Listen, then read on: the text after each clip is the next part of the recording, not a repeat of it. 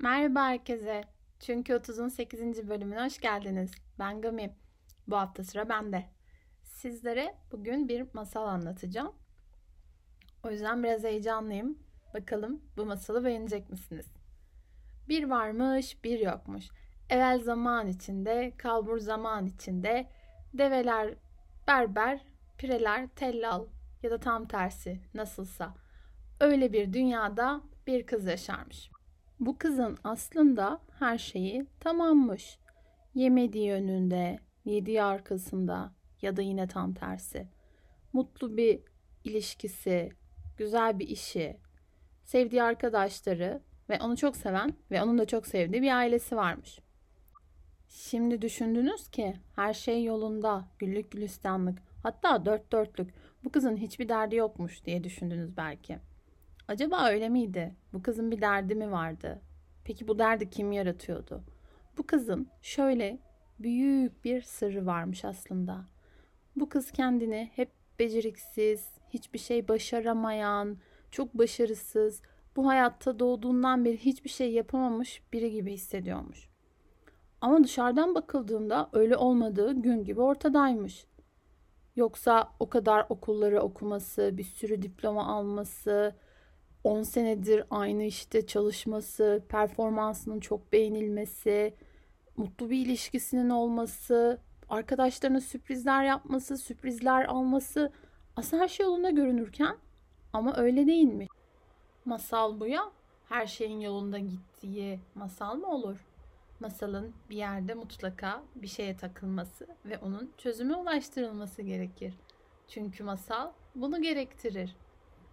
Evet, bu minik masal kahramanımızın da bu derdinin çözülmesi lazım. Masalın mutlu sonla ya da mutsuz bir sonla bitmesi lazım. Acaba sizce ne oldu? Bu masal sizce nasıl bitti? Masalı burada bitiriyorum ve yapmaya çalıştığım bu metaforik anlatımdan kendi hayatıma giriş yapıyorum. Evet, çoğunuzun tahmin ettiği gibi masaldaki o masal kahramanı benim. Çok uzun yıllar boyunca o masal kahramanındaki halim gibi bu hayatta hiçbir şey başaramadığımı, hiçbir şeyi beceremediğimi, her şeyi eksik yaptığımı, hiçbir şeye yetişemediğimi düşündüm ve bununla çok büyük mücadeleler verdim. İçindeyken tabii ki öyle görünmüyordu. İçindeyken insanın kendisine acımasız bir şekilde bunu da beceremedin işte şeklinde saldırması çok daha kolaydı. Ve inanın zihniniz size e, öyle bir oyun oynuyor ki, sizi öyle bir ikna ediyor ki gerçekten hani ortada bir sürü somut sonuç olmasına rağmen bu hayatta hiçbir şey yapamamış gibi kendinizi hissedebiliyorsunuz. Bu gerçekten inanın çok e, acımasızca bir şey. İnsanın kendisine yaptığı gerçekten çok büyük e, kötülüklerden bir tanesi diye düşünüyorum. Fakat e, dediğim gibi zihniniz buna o kadar ikna oluyor ki size gösterilen somut kanıtları bile görmezden gelip yapmış olduğunuz e, başarıları, kaydetmiş olduğunuz yolları hiç fark etmiyorsunuz. Görmezden gelebiliyorsunuz ya da ortada olan şeyi gerçekten göremiyorsunuz aslında. Benim böyle çok uzun süren bir dönemim oldu. Hem iş hayatımda hem sosyal hayatımda. Zaten sonu tabii ki majör bir depresyonla bitti. E, o depresyondan ben bir şekilde çıktım. Çeşitli tedaviler, çeşitli terapiler. Fakat sonrasında o süreç beni yeniden e, karşıladı. Yeniden karşıma çıktı. Ve o masal prensesi hem tükenmişlik hem depresyon hem de kaygı bozukluğuyla kendisini yine bir e, psikoloğun yanında aldı. Zaten bu kanalın ortaya çıkması da tüm bu sürecin sonunda gerçekleşti. 30'umuzdan sonra delirdik ve konuşmaya başladık. Konuştukça iyileştik. Bu süreçte bizi şu an bu noktalara getirdi. O günü hiç unutmuyorum. Psikoloğa gittiğim ilk gündü.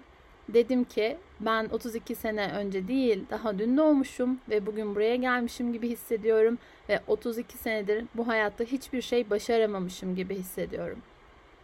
Ve psikoloğum bana bir kağıt bir de kalem verdi ve dedi ki yaz. Dedim neyi yazacağım? Bugüne kadar başardıklarını yaz dedi. Dedim ne başardım?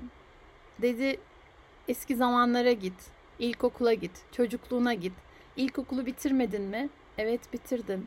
E, ortaokulu bitirmedin mi? Evet onu da bitirdim. Peki lise?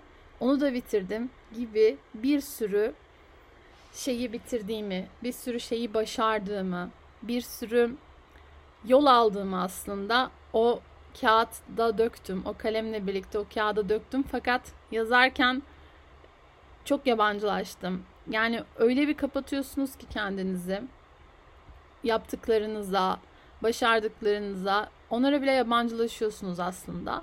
Çünkü içinizde inanılmaz bir ikna mekanizması işliyor. Onu başarmış olan sen olamazsın. Çünkü neden? Çünküsü mükemmel olmak zorundasın. Peki gerçekten öyle miydi? Mükemmel olmak zorunda mıydım?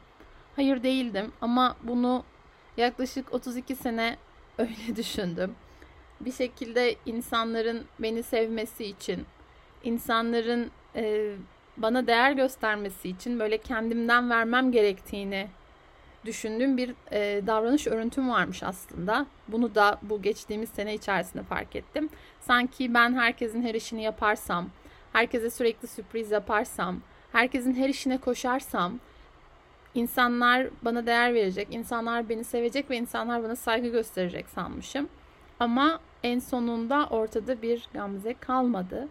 Çünkü hep yerseniz işte hazıra daha dayanmaz dediğimiz cinsten ya da işte o taşıma suyla değirmen dönmüyor. O değirmenin bir şekilde beslenmesi gerekiyor. Kendi kaynaklarınızı doldurmadan o kaynaklarınızı iş içinde olsa, sosyal ilişkilerinizde olsa, aileniz içinde olsa akıtmaya devam ettiğiniz sürece bir gün bir yerde tükeneceksiniz gerçekten. Ve o tükenmenin sonu çok koyu bir karanlık. Hani şey derler ya o dibe vurmadan çıkamazsın. Gerçekten onu bizzat yaşamış bir insan olarak söylüyorum. Eğer kendi kaynaklarınızı beslemezseniz, sadece işte sevilebilmek, değer görebilmek veya saygı duyulabilmek için e, vermeye kalkarsanız inanın en büyük kötülüğü kendinize yapıyorsunuz. Ve o kötülüğü yaparken de o kaynakları tüketircesine kendinizi tüketirken de ne hayatta bir başarınız olduğuna inanıyorsunuz ne de bir şeyleri becerebildiğinize inanıyorsunuz. Çünkü o vermek, sürekli kendinizden vermek aslında sizin kendi değersizlik duygunuzu da besliyor. Kimse bana değer vermiyor ki ben o değeri kazanabilmek için kendimi tüketmeliyim, kendimi vermeliyim gibi bir e, algınız oluyor aslında. Fakat tabii bunu içinde yaşarken çok anlamıyorsunuz. Benim için de öyle olmuştu. Ben ne zaman dışarıdan olaya bakabildim, o masalı ne zaman dışarıdan görebildim. Dedim bu masal prensesi ne yapıyor? Bu masal prensesinin gerçekten kurtarılmaya ihtiyacı var. Peki bu kurtarma illaki bir beyaz atlı prensle mi olacaktı? Hayır, bu masalda öyle olmadı. Bu masalda o masal prensesi kendi kendini kendisi kurtardı. Bunu konuşarak yaptı. Bunu anlatarak yaptı. Konuştukça aklının, zihninin çekmecelerini boşalttı ve onları yerleştirdi ve bir bir şu an o çekmecelerin yerleşmesiyle meşgul ve bu meşguliyetle de işte bir şeyler konuşuyor, sizlere bir şeyler anlatmaya çalışıyor. Sesini bir yerlere duyurmaya çalışıyor.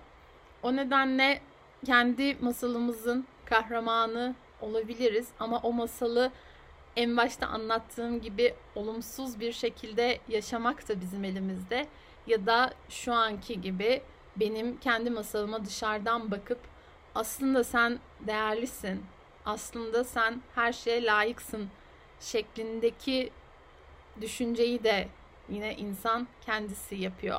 Yani olumlu bir masal yaratmak da sizin elinizde, olumsuz bir masal yaratmak da yine sizin elinizde. Böyle. Masal bu ya. Elbet bir sonu olacak. Benim o başta başlayan ve olumsuza doğru giden, beni karanlıklara sürükleyen masalım kendimi kurtarmamla ya da hala kurtarmaya çalışmamla sanırım mutlu sona doğru gidiyor. Umarım sizin için de kendinizi en başta değerli hissettiğiniz, başarılı olduğunuz, gerçek başarılarınızı, yaptığınız şeyleri gerçekten görebildiğiniz bir masalınız olur. İnanın eğer diğer türlü düşünüyorsanız yalnız değilsiniz. e, gerçekten insan zihni kendi kendine körleşebiliyor. Başarılarımızla varız, başarısızlıklarımızla varız. Her zaman başarmak zorunda da değiliz aslında belki. Çok başarı odaklı olmak da çok doğru olmayabilir, bilmiyorum. Öyle. Anlatacaklarım sanırım bu kadar. Bir daha görüşene kadar kendinize iyi bakın. Teşekkür ederim.